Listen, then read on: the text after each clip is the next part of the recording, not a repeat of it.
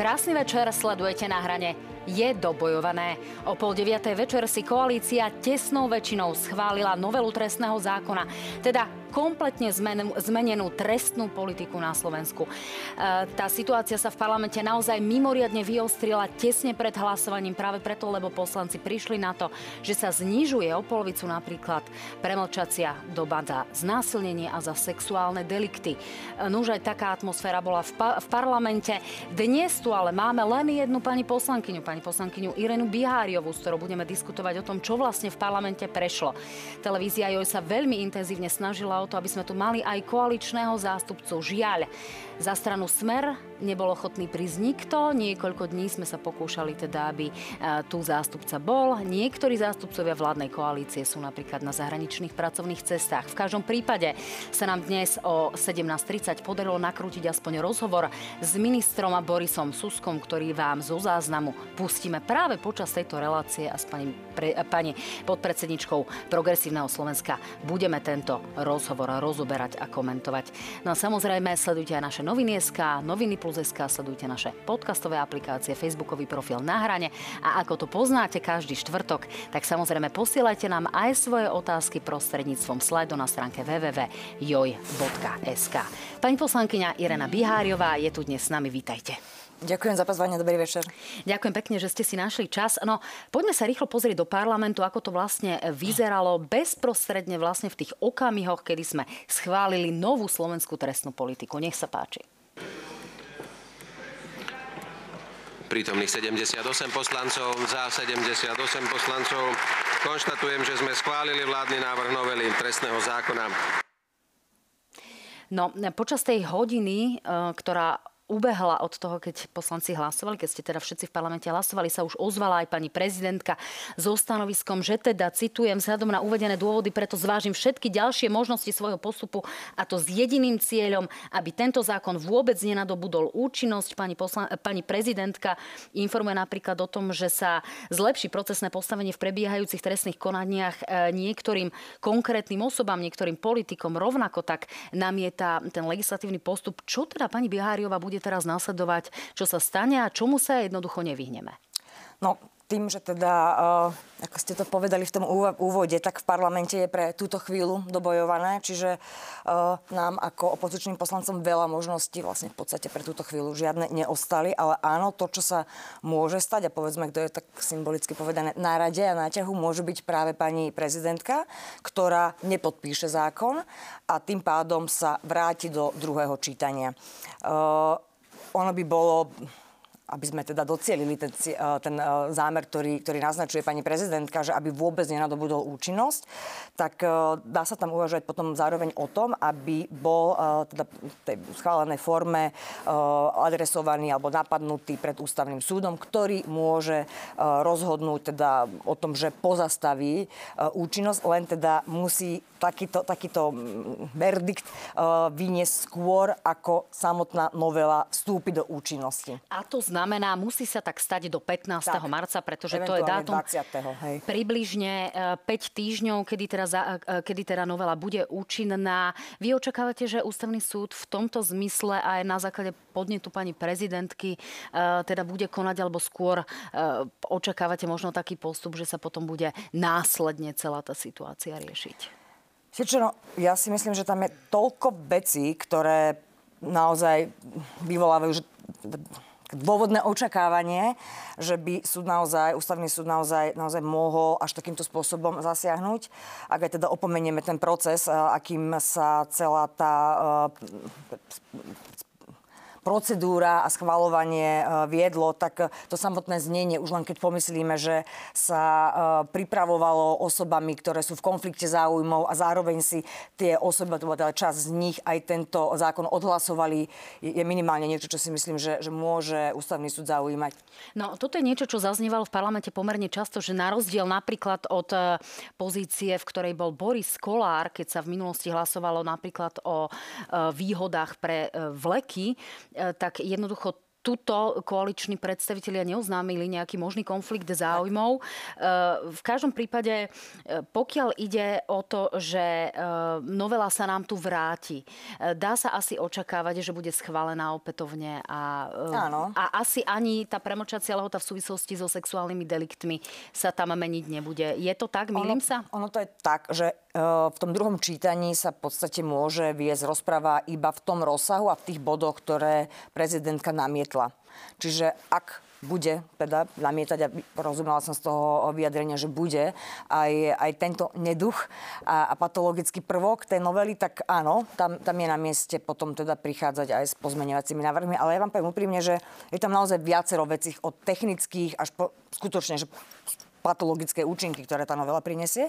A keď som na to aj upozorňovala teda predstaviteľov koalície, či už na, na výbore alebo uh, v rôznych takých tých bežných uh, interakciách, tak v zásade ja mám pocit, aspoň to som z toho vyrozumela, že si uvedomujú, že tam je veľa chýb a ak, ak sa to teda schváli, budú musieť tak či tak niektoré veci novelizovať. No, ja poprosím režiu o malú chvíľočku aj práve pripraviť si ten rozhovor s pánom ministrom Suskom. Dovtedy ale ešte otázočka. Je pomerne spornou tá interpretácia, že či v prípade, že bude táto novela jeden jediný deň účinná, či sa naozaj niektoré kauzy naveky sme tu zo stola, či tu naozaj budeme mať obrovský problém s objasňovaním a podobne. Dnes som počula napríklad Radoslava Pro Procházku, ktorý e, nemá na toto jednoznačný názor. Pani bývalá ministerka Kolíková naopak hovorí, že to tak určite bude. Vy ste právničkou. Ako sa pozeráte na to, e, čo by sa stalo v prípade, že naozaj jeden jediný deň by táto novela bola účinná?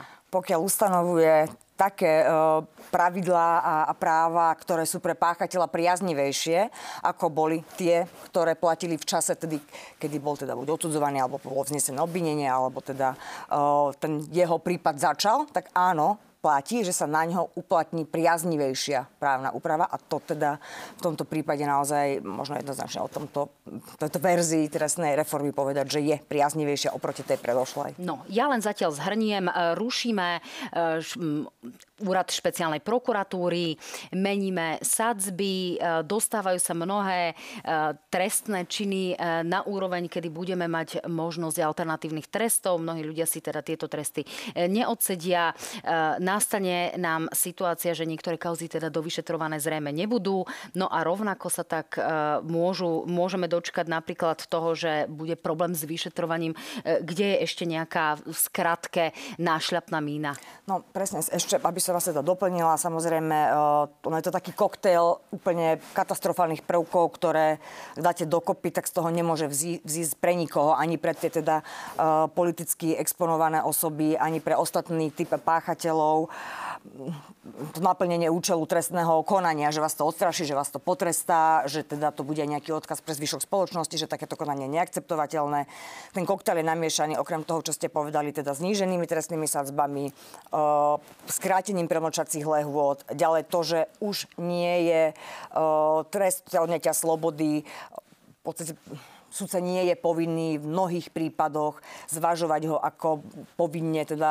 Dokonca má uprednostňovať eh, tak, tie alternatívne tak, tresty tak. a domáce zvyšujeme napríklad škodu. Takže to je asi tak v skratke, kým si pustíme teda rozhovor pána ministra. No, tak si ho spolu vypočujeme, má približne 17 minút a potom budem rada, keď ho okomentujete. Nech sa páči, Boris Susko. Pán minister, uh, povedzte, bude Slovensko lepšie po prijatí tejto novely trestných kódexov, a konkrétne novely trestného zákona? Podľa mňa určite bude lepšie a hlavne bude spravodlivejšie. Pre koho bude spravodlivejšie? Pretože tí oponenti vám vyčítajú, že to bude spravodlivejšie možno pre tých e, páchateľov veľkej korupcie, páchateľov veľkých chaos, účastníkov a aktérov, ktorí sa spodielali aj na tejto novele. Uh, Spravodlivejšie a lepšie bude podľa mňa pre všetkých občanov Slovenskej republiky, pretože v prvom rade, čo je účelom tejto novely trestných zákonov, je zabezpečiť ochranu slobody všetkých občanov Slovenskej republiky. Boli sme tu svetkami za ostatné obdobie, ako sa porušovali základné ľudské práva a slobody občanov, na ktorých boli vymýšľané si e, jednotlivé obvinenia, boli nezákonne držaní vo väzbách, ako napríklad advokát Rybár, ktorý bol vyše 1,5 roka v nezákonnej väzbe, čo konštatoval aj ústavný súd. A to je obyčajný človek, to nie je ani politik, nie je to ani žiaden, žiaden verejný funkcionár. Takže dotkne sa to všetkých ľudí na Slovensku, ktorým sa zlepšia podmienky z toho hľadiska, že budú zachované ich ústavné práva tak, ako by mali byť. Budú mať občania vyššiu dôveru v právny štát, keď budú možno o niekoľko mesiacov vidieť to, že budú povedzme z väzby pušťaní ľudia, že sa jednoducho rozpadnú trestné procesy, pri ktorých už dnes badáme obštrukcia, hovoria to priami účastníci týchto protestov. Čiže budú mať ľudia pocit, že môžu dôverovať tomuto štátu a že keď sa pácha korupcia alebo nejaké delikty, že jednoducho budú potrestané? E, takto, e, púšťaní na slobodu budú možno niektorí pachatelia, ktorí sa zmestia do výšky spôsobenej škody medzi 266 eur a 700 eur. To sú naozaj drobné krádeže, za, ktorý, za ktoré ľudia sedia, sedia vo výkone trestu slobody, teda vulgárne povedané alebo ľudovo povedané v base, ale e, ďalších osôb by sa to nemalo dotknúť a ja si myslím, že naozaj účelom trestu a trestania nie je zatvárať ľudí do väzby. My nemáme krvavé oči, tak ako má terajšia opozícia, ktorá by každého chcela vidieť v base. E, našou základnou filozofiou a zmenou tej filozofie trestného práva ako prostriedku ultima ratio je to, aby sme tých pachateľov prevychovali, nie aby sme ich dávali za každú cenu do väzenia. Pretože ak sa niekto dopustí nejakého e, konania, ktoré je protiprávne, tak v prvom rade by mal nastúpiť prevýchovný e, účel trestania a nie samotné zatváranie do väzby. My máme už e, potvrdené rôznymi štúdiami aj zahraničnými to, že ak je niekto v výkone trestu slobody dlhšie ako 5 rokov, tak takáto osoba aj v vplyvom toho prostredia väzenského e, sa vlastne stáva nezačleniteľná ďalej do spoločnosti a sú to vo vysokom percente osoby, ktoré sa potom ďalej dopa- e, dopúšťajú trestnej činnosti v rámci recidívy. Čiže našim účelom je to, aby, sa, aby pachatelia boli naozaj spravodlivo potrestaní a boli použité povedzme alternatívne tresty, tresty domáceho väzenia alebo povinnej práce alebo zákazu činnosti a finančného trestu, ktoré by mali tým páchateľom nejakým spôsobom aj ich trestať, ale na druhej strane im dať priestor, aby sa napravili a v budúcnosti tak, takéto trestné činy nepáchali. A ďalšia vec, ktorá je tam veľmi podstatná z tohto hľadiska, je náhrada škody. Dnes, keď páchateľov zavrieme do väzenia na dlhé roky, 5, 10, 15, 20 rokov, tí páchateľa nemajú motiváciu nahradiť škodu. Okrem toho štát na nich dopláca. Ročne jeden väzen stojí asi 21 tisíc eur, na ktoré sa musíme skladať všetci, vrátane tých poškodených a takýto odsudený nemá motiváciu nahradiť škodu. My sme v e, trestnom zákone, v trestnom poriadku zmenili aj spôsob, e, na čo má sudca prihliadať pri tom, keď bude ukladať trest. Či bude ukladať alternatívny trest, alebo bude ukladať e, trest slobody. Lebo my neznišujeme trestnosť ako takú, my hovoríme, že majú byť ukladané alternatívne tresty. A tým základným momentom, ktorý je, ktorý sudca má brať do úvahy pri ukladaní trestu, je, či daný páchateľ nahradil tomu poškodenému škodu alebo nie. No len či tu je tá, či tu je tá spravodlivosť potom zabezpečená v prípade práve tých bohatých páchateľov, ktorí naozaj objektívne môžu páchať veľkú korupciu, či už na 650 alebo nad 700 tisíc, to je možno prakticky pomerne malý rozdiel. E, oni tie peniaze vrátia a je v poriadku, že si potom odsedia podmienečný trest niekde vo svojej veľkej vile, lebo toto je veľmi častá výhrada? E, takto, v prvom rade tu nejde o to, že, že vrátia peniaze. Prvá, prvá vec je, ktoré, ktorú má zohľadňovať sudca pri ukladanie trestu je náhrada škody. Oni majú nahradiť škodu tomu poškodenému, k tomu, ktorému škodu spôsobili. Či je to fyzická osoba, právnická osoba alebo štát.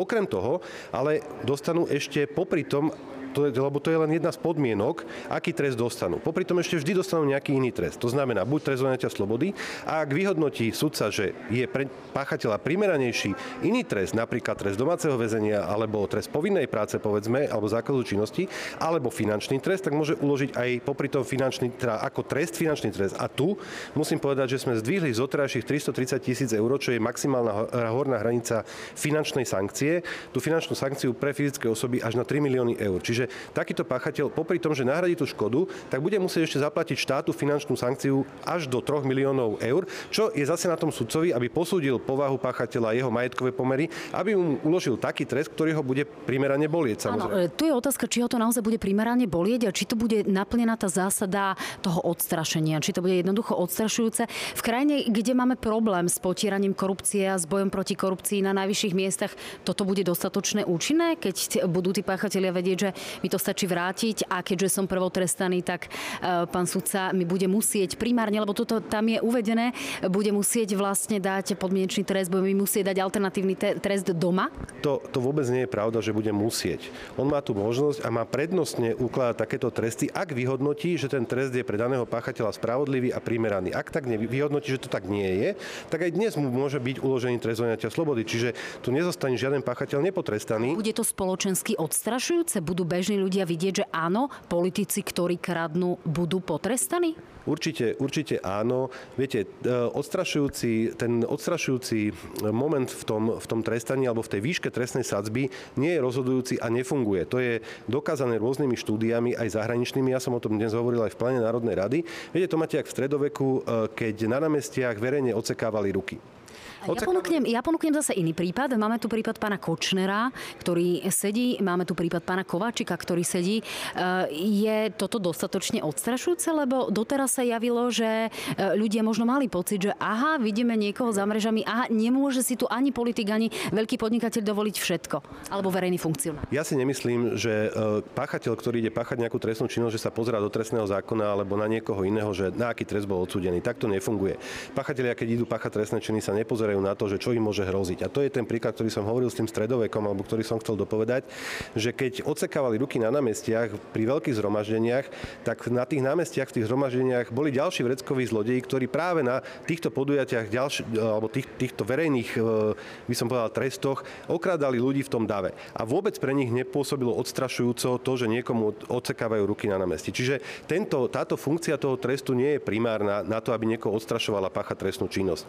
Naozaj je to o tom, že ten sudca má mať tú individuálnu možnosť individualizácie trestu tzv., aby posúdil konkrétneho daného pachateľa, aký mu uloží spravodlivý trest, aj trest, ktorý ho bude bolieť samozrejme, veď o tom, o tom to je. Ale v prvom rade tu má ísť o to, aby sa tí pachatelia napravili, aby nepáchali tú trestnú činnosť, aby nahradili poškodenému škodu. Lebo stále sa tu hovorí o tom, že z tohoto poškodení nemajú. Ale čo majú dnes z toho poškodení, keď niekto ide na 15 rokov do väzenia a im tú škodu nikto nenahradí? Oni vidú z väzenia, majú exekúcie, nemajú žiadne peniaze, tomu poškodenému sa tie peniaze nikdy nenahradia. Rozumiem rozumiem. Kde máte, pán minister, tých ľudí, ktorí budú, povedzme, dohliadať na to, aby naozaj e, sa ten poškodený dopracoval k tomu svojmu majetku, k tomu svojmu ukradnutému autu, e, k, to, k tej sume, ktorá mu bola ukradnutá a podobne. E, to znamená, aby sa jednoducho dopracoval k tomu, čo si teraz musí uplatňovať potom v inom konaní. Čiže to zabezpečenie toho, aby aj alternatívne tresty boli uplatňované, lebo to je vám vyčítané, že jednoducho na to nemáte zatiaľ ani personálne obsadenie, ani finančné prostriedky. E, toto myslím si, že nie je úplne správne pochopené. Toto nám nie je vyčítané, pretože to je priamo úloha súdu. On keď nenahradí tú škodu, tak ten súd sa mu uloží iný trest, respektíve mu uloží,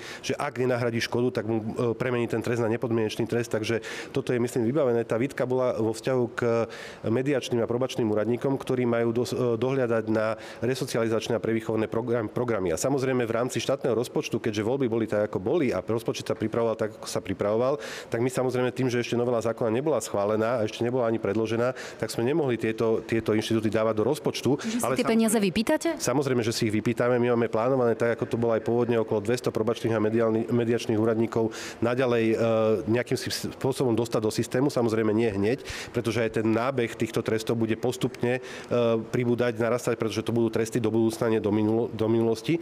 To znamená, že aj títo úradníci budú postupne v ďalších troch rokoch pribúdať a, a budú na ne vyčlenené peniaze a financie. Pán sa premlčacie doby aj policajti, vyšetrovateľia hovoria o tom, že pri niektorých kauzach to môže byť problémy. Objektívne máme kauzy, ktoré stále nemáme aj 20 rokov objasnené. Sú to napríklad kauzy z prvej vlády Roberta Fica. Ako sa s týmto vysporiadate? A okrem toho je tu tá výčitka vo vzťahu k zníženiu e, premlčacej lehoty pri znásilnení, kde naozaj objektívne mnohé obete prehovoria až v momente, keď vedia, že sa prihlásili iné obete a to je často po niekoľkých rokoch. E, je toto spravodlivé? E, ja si myslím, že tie premlčacie lehoty sú dostatočné.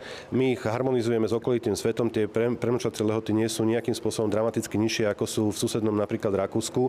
Takže aj pokiaľ sa bavíme o tom trestne čine znásilnenia, v Rakúsku majú takisto 10-ročnú premlčaciu lehotu. A viete, tu treba tiež e, mať na pamäti to, že ten e, súdny proces by mal byť e, nejaký rýchly a spravodlivý aj voči tomu, voči tomu obvinenému, pretože už samotné vedenie trestného konania je pre toho obvineného určitým spôsobom trestom. Čiže aj ústava predpokladá, že sa tu má viesť rýchly a spravodlivý proces a nemá sa naťahovať dlho. A keď nie sú schopné orgány v trestnom konaní v rozmedzi 10 rokov vyšetriť určité trestné činy, no tak ak, asi to už ne, ne, nedošetria nikdy. Čiže z tohto pohľadu si my myslíme, že tie, tie premlčacie lehoty, tak ako sme ich nastavili, sú správne a nie sú nejakým spôsobom výnimočné oproti okolitému svetu. Ešte dve praktické záležitosti. Jedna sa týka vyšetrovania. Vyšetrovateľia z praxe hovoria, že bude problém s tým, že napríklad, keďže mnohé skutky sa stanú prečinmi, budú mať problém s nasadením informačno-technických prostriedkov, nebudú vedieť jednoducho použiť odposluchy, budú mať problém, povedzme, korupciu odhaľovať už v tom prípravnom štádiu. Naozaj tie problémy z praxe, ktoré, kde napríklad mnohé skutky v úvodzovkách padnú na stôl skrátenárom, nestane sa naozaj to, že pôjdu dostratená, že jednoducho občan sa tej spravodlivosti nedovolá? Určite, určite nie. Toto je zase také zavadzanie a klamstvo opozičných politikov, ktorí toto tvrdia, pretože informačno-technické prostriedky v oblasti korupcií je možné nasadiť pri prečinoch aj dnes. Tam v zákone priamo je napísané, že pokiaľ tak ustanovujú medzinárodné zmluvy a medzinárodné dohovory, tak je ich možné použiť a medzinárodné zmluvy a dohovory, ktoré riešia korupciu, hovoria, že vo všetkých prípadoch je možné nasadiť informačno-technické prostriedky alebo agenta.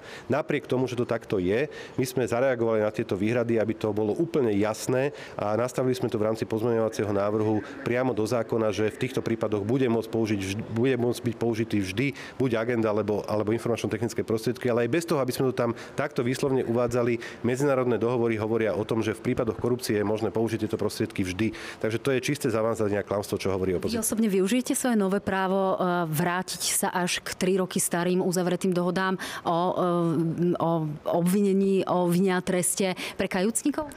E, takto, my hovoríme o tom, že e, jedným z kľúčových momentov, prečo sme pristúpili k tejto novelizácii e, trestného zákona a hlavne trestného poriadku v tomto prípade a aj reorganizácii úradu špeciálnej prokuratúry je to, že ostatné tri roky tu bolo masívnym spôsobom zneužívaný práve inštitút spolupracujúcich obvinených a inštitút kajúcnikov, kde im boli hrozené obrovské vysoké tresty a nakoniec im boli prekvalifikované tieto skutky a boli na podmienku z v zásade smiešnými finančnými trestami pustení na slobodu. Že máme za to, že tieto veci by bolo možno dobré v prípadoch, keď to bude odôvodnené preskúmať. Pretože... Urobíte tak? V tých konkrétnych prípadoch pána Maka, pána ja... Slobodníka, pána Imreceho? Ja tie prípady e, samozrejme žive nepoznám, ja nemám prístup do spisov a neviem, čo sa v týchto prípadoch konkrétne udialo. Sú to jednotlivé výpovede, ktoré sú aj na odposluchoch, ktoré vyplývajú z jednotlivých spisov, ktoré, sú, ktoré boli už medializované. A v prípade, že dostanem takýto podnet a ten podnet bude odôvodnený, my máme na ministerstve celé odbory, ktoré sa tomu venujú a ktoré pripravujú podklady k tomu, že či na nie, v niektorom prípade podať dovolanie mimoriadne alebo nepodať, tak pokiaľ mi e, príslušné, príslušné odbory ministerstva odporúčia, že naozaj tie podnety sú odôvodnené a je to odôvodnené a potrebné podať, tak v takom prípade samozrejme ich podám. Na záver, e, opäť otázky z praxe. E, či v prípade tých horálkových zlodejov, ktorí dnes naozaj podľa zásady trikrát a sa mohli dostať do väzenia, či nenastane situácia, že v tých drobných dedinských obchodíkoch sa jednoducho bude pravidelne vykrádať, lebo tí ľudia jednoducho vrátia ten tovar, nedostanú taký trest, ako by dostali za súčasných sadzieb, za súčasnej situácie. Či toto naozaj nepoškodí tých malých obchodníkov v malých dedinách? A druhá praktická rovina, ako sa vysporiadate e, s ľuďmi, ktorí budú držať tak trošku väčšie množstvo e, drogy, ako to namietala teda SNS a tie sadzby sa dvihli? A napríklad ako sa, ako sa tam, e, oni sa dvihli oproti tomu vášmu pôvodnému návrhu, aby teda sme to povedali presne? A ako sa vysporiadate máte napríklad s prípadom pána Šipoša konkrétne? Uh, takto, tie, uh, aby som bol teda úplne konkrétny, tie sadzby v rámci drogových trestných činov sa nedvihli. Tie sadzby zostali rovnaké. My sme znížili množstva, ktoré môže mať uh, páchateľ takejto trestnej činnosti pre vlastnú potrebu pri sebe. Tam sme to znížili na polovicu aj z hľadiska pestovania jednotlivých rastlín. Eh, my si myslíme, že tie množstva, ktoré sú teraz nastavené, či už z hľadiska prechovávania eh, drog pre vlastnú potrebu, alebo z hľadiska pestovania jednotlivých rastlín, sú nastavené eh, možno z, niekoho, z, niek- z pohľadu liberálov veľmi, veľmi prísne, zase možno z pohľadu konzervatívcov veľmi liberálne. My sme sa snažili nájsť naozaj nejaký stred a ja si myslím, že naozaj mať v držbe pre vlastnú potrebu pol kila marihuany je, je absolútne dostatočné, že tam nemusíme ísť na dvojnásobné množstva. Tým, že sa takýmto spôsobom znížili tieto množstva, tak sa v určitej, určitej hranici výšky škody naozaj ten pestovateľ rastlín, ktorý sa týka tohto pána Šipoša, dostal do vyššej trestnej sázby. Zareagovali sme na to tým spôsobom v pozmeňovacom návrhu, že sme rozšírili e, hranicu trestnej sadzby smerom nadol, horná hranica zostávala zachovaná a rozšírili sme spodnú hranicu smerom nadol. Čiže práve v tomto konkrétnom prípade by on mohol spadnúť aj do tej nižšej, nižšej hranice. Len treba si uvedomiť, že v jeho prípade e, bolo nájdené 20 kg drogy.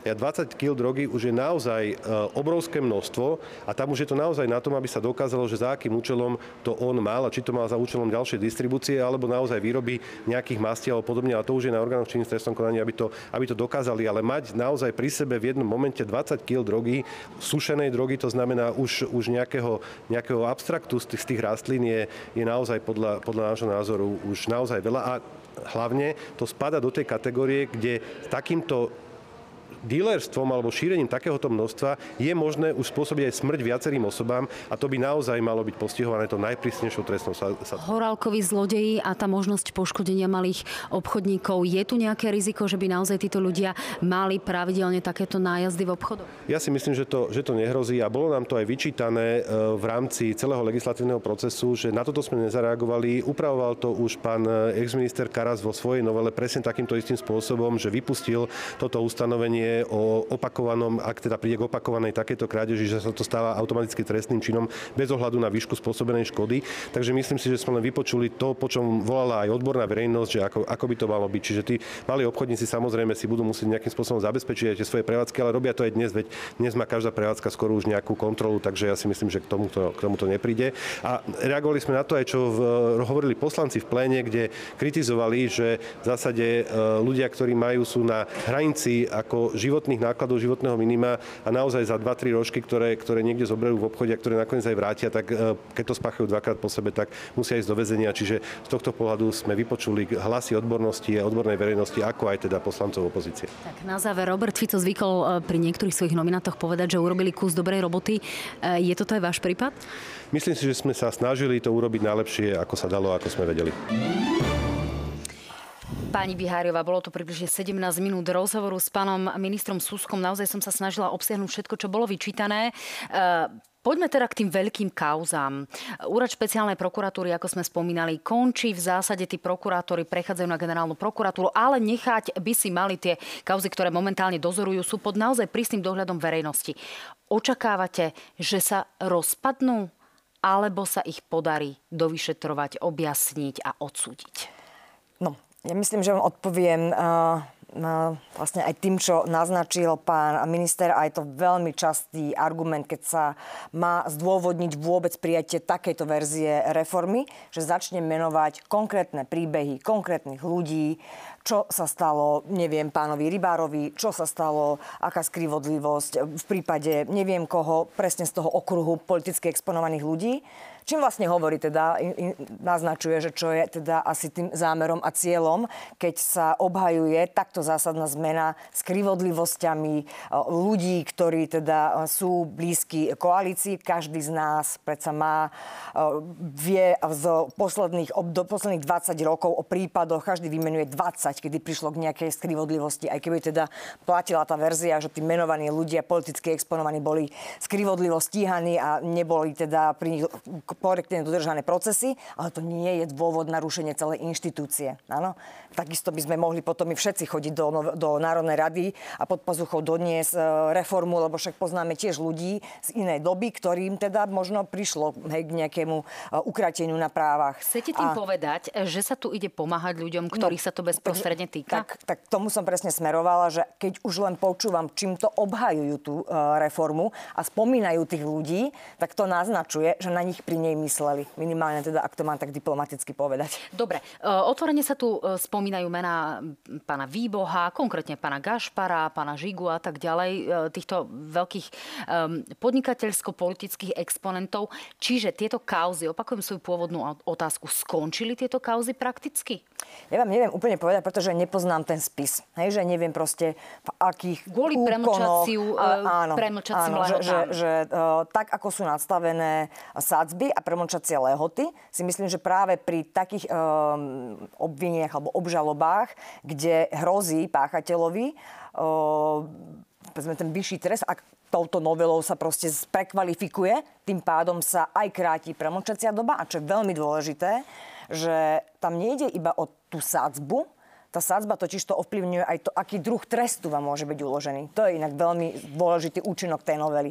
Pán... Skúsme si ešte jednu vec vysvetliť, pretože viaceré tie kauzy boli naozaj spáchané. Povedzme za e, prvej vlády Roberta Fica, tu hovoríme napríklad o emisnej kauze, Áno. ale niektoré, e, niektoré tie skutky boli povedzme začias iných vlád uh-huh. spáchané, uh-huh. ale napríklad tie obvinenia prišli v dobe kratšej, ako je tých 10 rokov. Čo sa stane v prípade, že, e, že tu už bol bolo vznesené obvinenie? Uh, práve Alebo ten... že sú tu dokonca obžalovaní títo ľudia. No, tam, čo sa môže stať, že príde, príde k prekvalifikovaniu, hej? tým pádom sa vlastne zníži sadzba a tým pádom sa zníži doba premlčania. Takže ak sa im skráti, tak áno, môže, môžu presne spadnúť do tej výhody, kedy sa uh, ich skutok už teda nebude považovať za trestne, respektíve teda nebude uh, môcť pokračovať trestné stíhanie. No, objavila sa tu informácia aj o tom, že by sa takýmto spôsobom uh, nemala možno nikdy objasniť vražda Daniela Tupého. Áno. E, čo si o tom myslíte? Ešte predtým si ale pustíme e, synchron vyšetrovateľa pána Ľubomíra Daňka, bývalého šéfa NAKA, ktorý tu sedel v útorok a o kauze Tupy, keď som sa opýtala, odpovedal toto. Nech sa páči. Kauza Tupy, e, čo sa týka premlčacej lehoty, sa e, jej určite nedotknú, pretože, e, pretože vražda je násilný trestný čin a tým pádom premlčanie v nových kodexoch sa má týkať ekonomické, majetkové a korupčnej trestnej činnosti, takže toho sa nemusíme bať.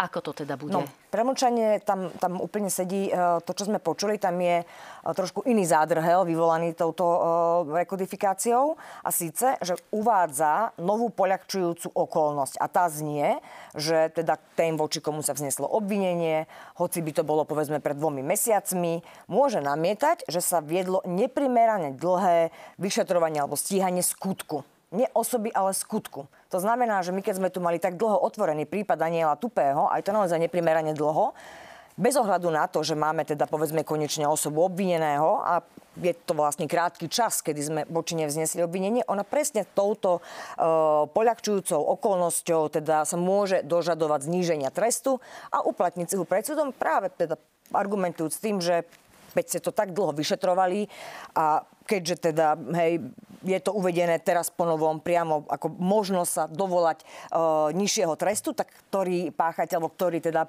obvinený by to nevyužil. A ja vždy hovorím, že práve pre túto poľahčujúcu okolnosť je prípad Daniela Tupého dokonalou ilustráciou. No tak ostaňme ešte pri pánovi bývalom vyšetrovateľovi e, Daňkovi. On je momentálne už výsluhový dôchodca, pretože bol jedným z, jedným z tých policajtov, ktorí teda jednoducho skončili mimo policajného zboru. A e, ja som sa ho pýtala, ako to bude vyzerať konkrétne s objasňovaním napríklad korupčných deliktov a či sa ne, náhodou nejakým spôsobom neskomplikuje práca vyšetrovateľov, tak budem budem zvedavať, čo mi na to poviete hneď potom, ako si ho vypočujeme. Otázkou je aj samotné vyšetrovanie a objasňovanie.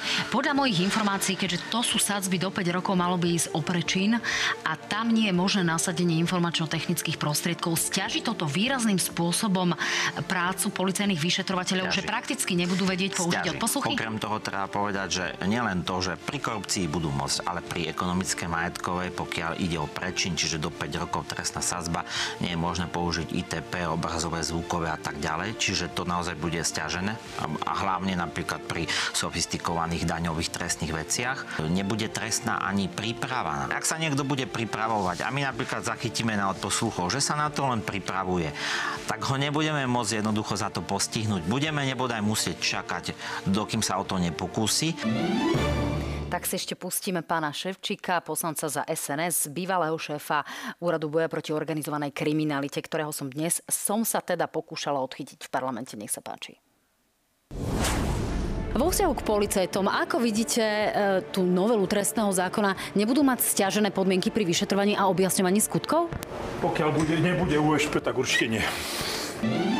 Tak pán Ševčík bol výrazne stručný. Pani Biháriova, teda ako to bude? Pán minister na jednej strane hovorí o tom, že teda tu máme európskou legislatívou umožnené použitie napríklad informačno-technických prostriedkov. Pán Daňko hovorí, že nie. E, ako to vlastne bude? Budeme schopní odhaľovať a potierať tú, korup- potierať tú korupciu, alebo napokon nie? Takto, uh, tam myslím, že pán Danko povedal, že pri uh, tých uh, trestných činoch spojených teda s uh, korupciou, príjmaním úplatku a tak ďalej sa naozaj dajú uplatniť uh, ITP HDP práve kvôli teda zmeneným um, možnostiam, ktoré vyplývajú z medzinárodnej úpravy, ale veľmi správne podotkol, že máme tu iné ďalšie uh, ekonomické delikty, ale aj mimo ekonomických deliktov, kde to bude výrazne stiažené, pretože naozaj nasadenie týchto prostriedkov sa viaže na sadzbu.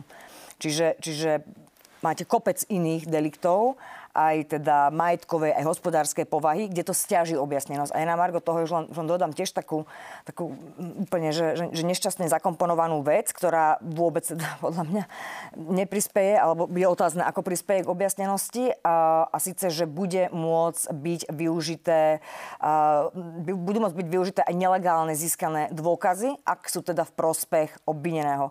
Na toto je tiež taký veľmi silný ilustračný dôkaz toho, že celá tá novela je o úplne preklopení práv, ochrany práv v prospech páchateľa. Sice sme počuli pána ministra, ako hovoril o, o spravodlivosti pre všetkých, uh, ale to, čo reálne tá novela spraví, že na po, záujmy poškodeného je posledné, na čo myslí, ale celé tie všetky inštitúty, ktoré sa menia, sú šité v prospech teda ochrany práv, ktoré by mohli byť nejakým zásahom zo strany štátu alebo sankciou eh, porušené. Taký útlocit by som povedala vo vzťahu k podozrivej osobe alebo k obvinenej. No, na druhej strane hovoríme tu o mnohých negatívach. E, na druhej strane e, bola tu objektívna potreba novelizovať trestné kodexy. Napokon mali sme tu e, veľkú skupinu odborníkov, ktorá sa aj podielala na pôvodne pripravovanej novele. Bolo to aj v režii pána ministra Karasa, pani ministerky Kolikovej a podobne. Ako napríklad v tomto prípade vidíte kajúcnikov. Vieme, že e, tu bol problém napríklad s takým tým nazeraním na to, či by tu mala byť beztrestnosť, či by títo ľudia mali dostávať len podmienečné tresty. Nemohlo by sa toto naozaj objektívne trošku vykalibrovať, aby tu nevznikal dojem, že e, niekto jednoducho môže na niekoho niečo požalovať a je za to beztrestný. Áno, s týmto ja úplne súhlasím. Sama som teda bola ako taká právna puristka v tomto prípade, kedy ja sa dokonca myslím, že by malo byť úplne zrejme aj e, sudcovi, ktorý dostane spis, aby vedel, že svedok, ktorý poskytol dané svedectvo, za akých podmienok, čo mohlo byť jeho motiváciou, aby naozaj tá dohoda, ktorú uzavrel, bola úplne transparentná. A toto by nám, myslím, že minimálne takéto vyčistenie a formalizovanie, aby to naozaj nebola taká tá podpultová vybavovačka v úvodzovkách, pomohlo e, k tomu, aby inštitút spolupracujúcich obvinení, obvinených e, naplnil účel a zároveň teda nevyvolával e, nejaké pochybnosti. To, kde sa táto úprava proste posunula, je podstate stav, kedy ani neviem, že či ich budeme vôbec schopní využiť. Tam je toľko rôznych o, prekážok a požiadaviek, že v praxi je naozaj otázne, že či to vôbec bude pre niekoho motivujúce a či to vôbec je v takomto znení vykonateľné. No, e, pán minister nechcel otvorene povedať, či sa teda e, pokusí využiť ten svoj nový inštitút, v, vrátiť sa do dohôd takto uzavretých až e, do tej vzdialenosti troch rokov časovej vzdialenosti. No, poďme ešte k tým horálkovým delikventom. Ono to môže vyzerať pomerne vtipne, ale naozaj sa skutočne môže stávať, že tu budeme mať nájazdy možno neprispôsobivých spoluobčanov, ktorí jednoducho budú chodiť, budú kradnúť tie lupienky, budú kradnúť tie e, drobné keksiky s pocitom, že veď teraz, teraz to vrátim alebo zaplatím nejakú minimálnu pokutu a bude to dobré. Ak to ale porovnám s tým, že sa nám naozaj zamreže dostala pani, ktorá síce tretíkrát, ale naozaj nezaplatila tri balíky lupienkov, e, čo nás vlastne čaká? Aká bude tá realita? Viete, čo je ironia? Že tu v skutočnosti dnes už tie lupienky budú úplne banalita, hej? pretože to, čo je čo sa deje, že e, v rovine priestupku a povedzme tých horaliek a lupeniek sa dnes ocitne všetko pod hranicou 700 eur. Čiže nie, že budeme sa musieť teraz bať, že koľko nájazdov na lupienky bude, ale tu sa bavíme, ja neviem, o iPhone, možno dvojročnom, hej, že teda v hodnote, ktorá bude pod 699 eur najviac, tak sa budeme ako naozaj stretávať s prípadmi, kedy niekto si vytipuje, že to táto vec hej, môže byť teda v hodnote, ktorá mu umožní ostať v priestupkovej rovine a bude robiť nálety na tieto veci. A to už si povedzme rovno boli trošku viacej ako lupienky. To znamená, že tu naozaj môže reálne dôjsť k tomu, že budú tí malí obchodníci významným spôsobom poškodení? No áno, áno, len hovorím, že, že budú poškodení cenou lupienok, ale tu budú ľudia poškodení vo svojich pivniciach bicyklami, kočíkmi, sánkami, lyžami, neviem čo. Že tie veci, ktoré sú naozaj teda tej 699 eurovej hodnoty sa dostanú do priestupkového konania a tým pádom páchateľ vie, že ak sa bude teda hej, naďalej zmocňovať týchto vecí, tak tým, že vypadla tá zásada trikrát a dosť v tomto prípade. A je fajn, že vypadla, ja si myslím, že tiež to nebolo úplne správne, ale v tejto verzii, kedy sa tá škoda posunula na 700 eur, sme sa ocitli v úplne opačnej, proste opačnom hej, extréme. No, pán minister ale slubuje, že kľúčové bude vrátiť škodu, možno aj s nejakou väčšou náhradou. Bude sa to diať? Budú sa tie bicykle potom oh.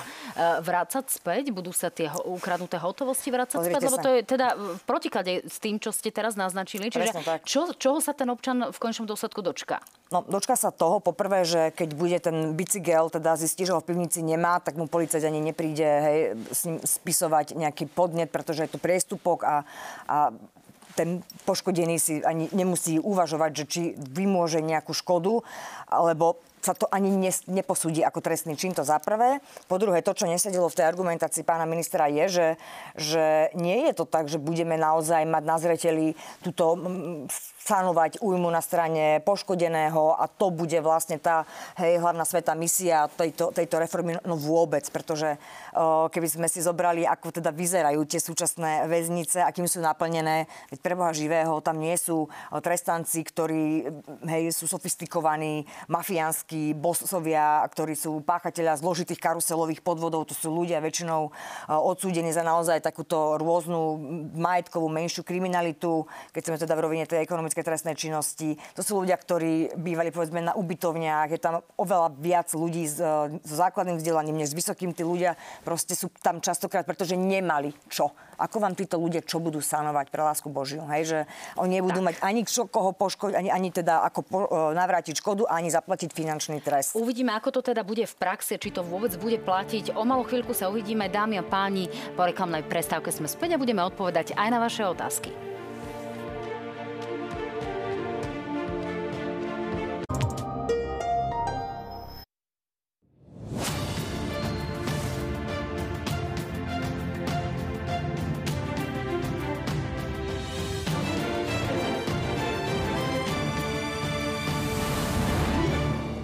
Krásny neskorý večer, dámy a páni. Ešte stále sledujete na hrane. Máme pred sebou približne 10 minút. Dostaneme sa aj k odpovediam na vaše otázky spolu s pani Bihajovou. Sme tu pre vás. Ešte sa ale vrátime k dvom záležitostiam, a to je životné prostredie a trestné činy e, vo vzťahu k chráneným zvieratám. Dostaneme sa aj k protestom. E, pani Bihajová, aj pán Huliak sľubuje nejakú zmenu, tak si ho vypočujme. Nech sa páči doterajší trestný poriadok bol zle nastavený v tom slova zmysle, že mohli ste utírať rysa, ktorého ste odchytili, doslovne zvliec z kože a nestalo sa vám nič a zabili by ste dve včely a jednoducho mali by ste trestný čin. E, tento zákon ešte my budeme pripomienkovať raz a otvárať, pevne verím, z titulu ochrany prírody, pretože mnohé veci s ohľadom na ochranu prírody sa teraz v tomto časovom strese nedali stihnúť. Takže určite sa budú upravovať aj tieto otázky, pretože ja mám vytvorenú pri výbore špeciálnu komisiu e, zloženú z veterinárov, z ochrancov aj zo všetkých ostatných. Takže toto určite budeme ešte riešiť túto otázku.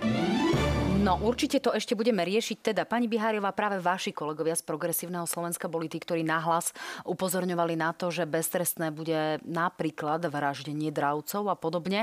Boli by ste ochotní, povedzme, podporiť aj nejakú novelu pána Hulieka, ktorá by pomohla k zlepšeniu ochrany zvierat? No ja teda vzhľadom na tú, na tú um, genézu, s akou sme mali čas teda sa zoznámiť uh, s, pánom, uh, s pánom poslancom, aká je jeho uvažovanie a nahliadanie na, na environmentálnu uh, kriminalitu, sa obávam, že to nebude úplne teda to, uh, čom by sme našli zhodu. Ja len na Margot teda vôbec tejto témy dodám, a že uh, tá úprava, ktorá teda bola dnes schválená, uh, zavádza pri treste, respektíve pri pytliactve je možné ponovom teda uložiť 4 až 10 rokov.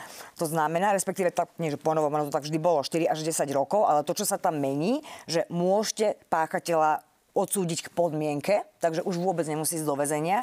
A zároveň uh, platí takisto, že mu môžete dať stres domáceho väzenia. Uh, čiže vlastne to, čo je veľmi dôležité, že tým, ako sa uh, mení tá politika ukladania trestov a druhú trestov, sa stáva, že aj pri závažných trestných činoch, povedzme ako je pytliactvo, kde vám hrozilo pôvodný 10-ročný trest odňatia slobody, sa môže páchateľ teda ocitnúť a vyviaznúť s púhým trestom domáceho väzenia. No ak to bude ale zlepšovať situáciu, situáciu, tá novela, o ktorej teraz hovorí pán Huliak, ste ochotní ho podporiť? No, a... Alebo jednoducho uh, sú tu tie klapky koalícia, opozícia a nie za každých okolností? Ak to naozaj bude plne korešpondovať s tým, ako na túto problematiku nahľadali našu experti, či už teda poslanec uh, Sabo alebo pani poslankyňa Štolová, tak ja si myslím, že áno, pri takýchto veciach sa nehľadí na, na politickú identitu, ale v prospech zájmu veci. Ak to bude práve taký ten návrh, ktorý sľubuje to čo, to, čo pán Huliak avizoval, tak si myslím, že by vedeli za to, za to zahlasovať. No, posledná otázka z takého politického súdka, predtým ako sa dostaneme k otázkam našich divákov. E, predsa len aj dnes sme mali početné protesty primárne teda sa jeden odohrával včera pred Národnou radou, ale dnes boli rovnako viaceré, napríklad Poprade, ale veľký protest bol napríklad aj v Spišskej Novej Vsi. E, čo budete robiť? Budete opäť zvolávať ľudí do ulic, keďže dnes de facto tá téma naozaj bola čiastočne zmetená zo stola. E, budete chodiť do ulic kvôli Ivanovi Korčokovi? Tak to v prvom rade chcem ste poďakovať a naozaj úprimne všetkým tým, ktorým uh, napriek zime a všetkým tým podmienkám, akých sa tie protesty začali diať, to naozaj nedalo a prišli týmto spôsobom odmietnúť tento štýl pseudo-reformnej trestnej politiky, pretože si, chvála Bohu, ľudia uvedomujú, že, že toto je niečo viac, ako nám tu uh, pán minister v tej prvej dokrutke uh, sľuboval a, a mlžil. A vzhľadom teda na to, že Zdá sa to byť dobojované, ale ako sme sa na začiatku bavili, ešte je v hre e, možnosť teda dostať to znovu do druhého čítania a je teda, je teda priestor na to, aby sa znovu hej, tá, tá predkladajúca zostava konfrontovala s tým, ako na to nahliadajú e, občania, tak to vytvára tú príležitosť pre, pre protesty. Ja som uh, včera bola v Dave, som sa tam teda motala a ja naozaj z tých ľudí som cítila, že oni to sami chcú. Áno, hej, že... tie zábery z Bratislavy práve vidíme, takže jednoducho tá odpoveď predpokladám znie, že v tom pokračovať budete. Uvidíme teda, aká hej. bude tá účasť. No, poďme k odpovediam na otázky našich divákov. E, poprosím teda kratšie odpovede z úcty k tomu, aby sme teraz stihli čo najviac. Pán Jozef sa pýta, ako do budúcna budete bojovať proti hoaxom. Ja len teda e, pripomeniem, že ste manželkou pána Mila, ktorý pracoval na ministerstve vnútra. E, vlastne kľúčovú túto agendu mal na starosti práve on. Takže čo bude ďalej, čo očakávate a ako možno plánujete pomôcť tomu, aby sa tu hoaxy e, nejako odhaľovali? No, vzhľadom na to, že e, tá štruktúra, ktorá bola vybudovaná, dnes dostala vedenie, ktoré je pri všetkej úcte absolútne nekompetentné a vôbec ani nerozumie, čo sú hoaxy a čo má byť mandát toho, toho e, úradu, sa obávam, že táto vláda nebude absolútne robiť v tejto veci nič. Samozrejme, čokoľvek by sme predložili práve kvôli tomu, aký majú postoj k tejto agende, ja nepredpokladám, že v tom nájdeme akúkoľvek zhodu. Môžeme znovu na to upozorňovať verejnosť, môžeme poukazovať na tie eh, hej, nekompetentné personálne eh, kapacity, ktoré tú tému majú niesť. A, ale nemyslím si, že tu sa dočkáme nejakého ani len parciálneho úspechu v ťažení a v boji, právnom boji proti hoaxom. No pani Paulína sa pýta, ako by ste pomohli matkám samoživiteľkám? Tak ja nie som úplne z, z tej sociálnej o, expertnej o, skupiny, to by ste zrejme boli na to lepšie respondentky, z, vo, ktoré sú vo výbore z našeho klubu, ako je Lucia Plaváková a tak ďalej, ale, ale je určite kopec vecí, napríklad, ktoré sa týkajú uh, nájomného bývania, kde sme takisto mysleli na, na samoživiteľky, ktoré nemajú možnosť, ak si uhradia, hej, povedzme, povedzme nájomné, už prežiť zo zvyšku peňazí. Na to sa proste pripravoval, aj to máme v programe. Myslím, že aj, aj v legislatívnom procese to bolo ešte v minulom volebnom období, aby existoval príspevok napríklad a viacero takéto, hej, že ja vám to asi naozaj teraz nepoviem úplne všetky, všetky tie, tie možnosti, ale Opýtame sa vašich kolegyň. Poďme Áno, ďalej. Pani Eva, ste za zniženie trestov pestovateľov marihuany pre medicínske účely pri výrobe masti a kvapiek? Áno, a dokonca, čo je tiež, čo mne rozum neberie, nielen pre tento účel. Ako náhle vy mi pripustíte, že je možné držať určité množstvo, hej, tak vy musíte rátať s tým, že sa ten spotrebiteľ nejak k tomu musí dostať. Takže vy musíte automaticky, ako náhle znižujeme trestné sádzby pri drž bez určitého množstva, my musíme automaticky znížiť tie sadzby aj pri pestovaní, lebo kde mu to padne z neba, hej? Čiže, a zvlášť teda, ak je to na medicínske účely, tam je to samozrejme, že bezpredmetné tam. A aká bude tá nová zmenená situácia? Vieme, že o toto sa snažili roky ľudia z rezortu spravodlivosti. Tie sadzby napokon v tom pôvodnom návrhu e, ministerstva klesli, potom na žiadosť SNS sa opäť dvihli. E, tie, tie jednak sadzby a jednak sa tam znižovalo to množstvo látky. Áno, čiže, áno. čiže ako to bude aktuálne, aby sme ľudí uviedli teda do tej Čo, novej toto, reality? Toto podľa mňa nikto dneska nevie, to úprimne poviem, že presne v tejto časti bolo toľko tých zmien, zmien, zmien na zmien, toľko škrtaníc a updateov a aktualizácií, že my keď sme si to naozaj pozreli, my sme vlastne nerozumeli, že teraz ktorá to naozaj verzia má byť tá, ktorú myslia ako e, poslednú, čo by som ja úplne robila a to samozrejme asi nenájde zhodu súčasnej koalície, že preboha živého, keď už tu počúvame, hej, ten horlivý boj pána ministra za to, aby sme teda nekriminalizovali, aby ľudia neboli vystavení trestu odňatia slobody, tak prečo tento horlivý zápas nepočuť pri uh, tejto téme, pokiaľ teda ide práve o tých bežných spotrebiteľov a tú držbu nepatrného množstva a tak ďalej. Čiže tuto, keby sme sa posunuli, aspoň trošku by tá argumentácia vyzerala uveriteľne. No, posledná otázka. Vy sa venujete agende polície napríklad. Akým smerom sa aktuálne aktuálne vyvíja situácia e, v policii. Vieme, že boli nejaké opatrenia na úrovni NAKA, e, také nejaké prísnejšie informovanie nadriadených. Pomôže to alebo to uškodí? No, ja si myslím, že, že čím väčšia je ponechaná sloboda proste vyšetrovateľom a nie sú zavezovaní k nejakému takémuto typu úkonov, tak tým viac to prospieva aj objasnenosti, aj k detekcii trestných činov, to za prvé. Pokiaľ ide o samotnú NAKU, eh, ja som bola teda v rozhovore s pánom ministrom vnútra na eh, výbore eh, brannobezpečnostnom, kde som položila presne takúto otázku, čo môžeme vôbec očakávať, keď avizoval reformy. 10 minút som počúvala o tom, aké majú problémy s nedostatkom policajtov, ako chýbajú ponožky, ako je na okresoch e, málo kapacít. A ja som z toho nevyrozumela, prečo máme kvôli tomu reorganizovať NAKU, či oni majú teda riešiť ponožky a či oni majú doplňať tie deficity na okresnom, e, na okresnej, úro, okresnej úrovni. Ďalej sme sa nedostali, budeme musieť počkať, čo bude tá konkrétna vízia a verzia. A my radi aj pol, pána policajného prezidenta pozveme do relácie. Pekný večer, pani Biháriová, som rada, že ste boli mojou hostkou. Ďakujem vám za pozvanie. Dámy a páni, e, krásnu dobrú noc. Mali sme netradičnú na hrane, jeden rozhovor nahratý, hostku na život. Dúfam, že na budúci týždeň to už bude v riadnom režime. Dobrú noc.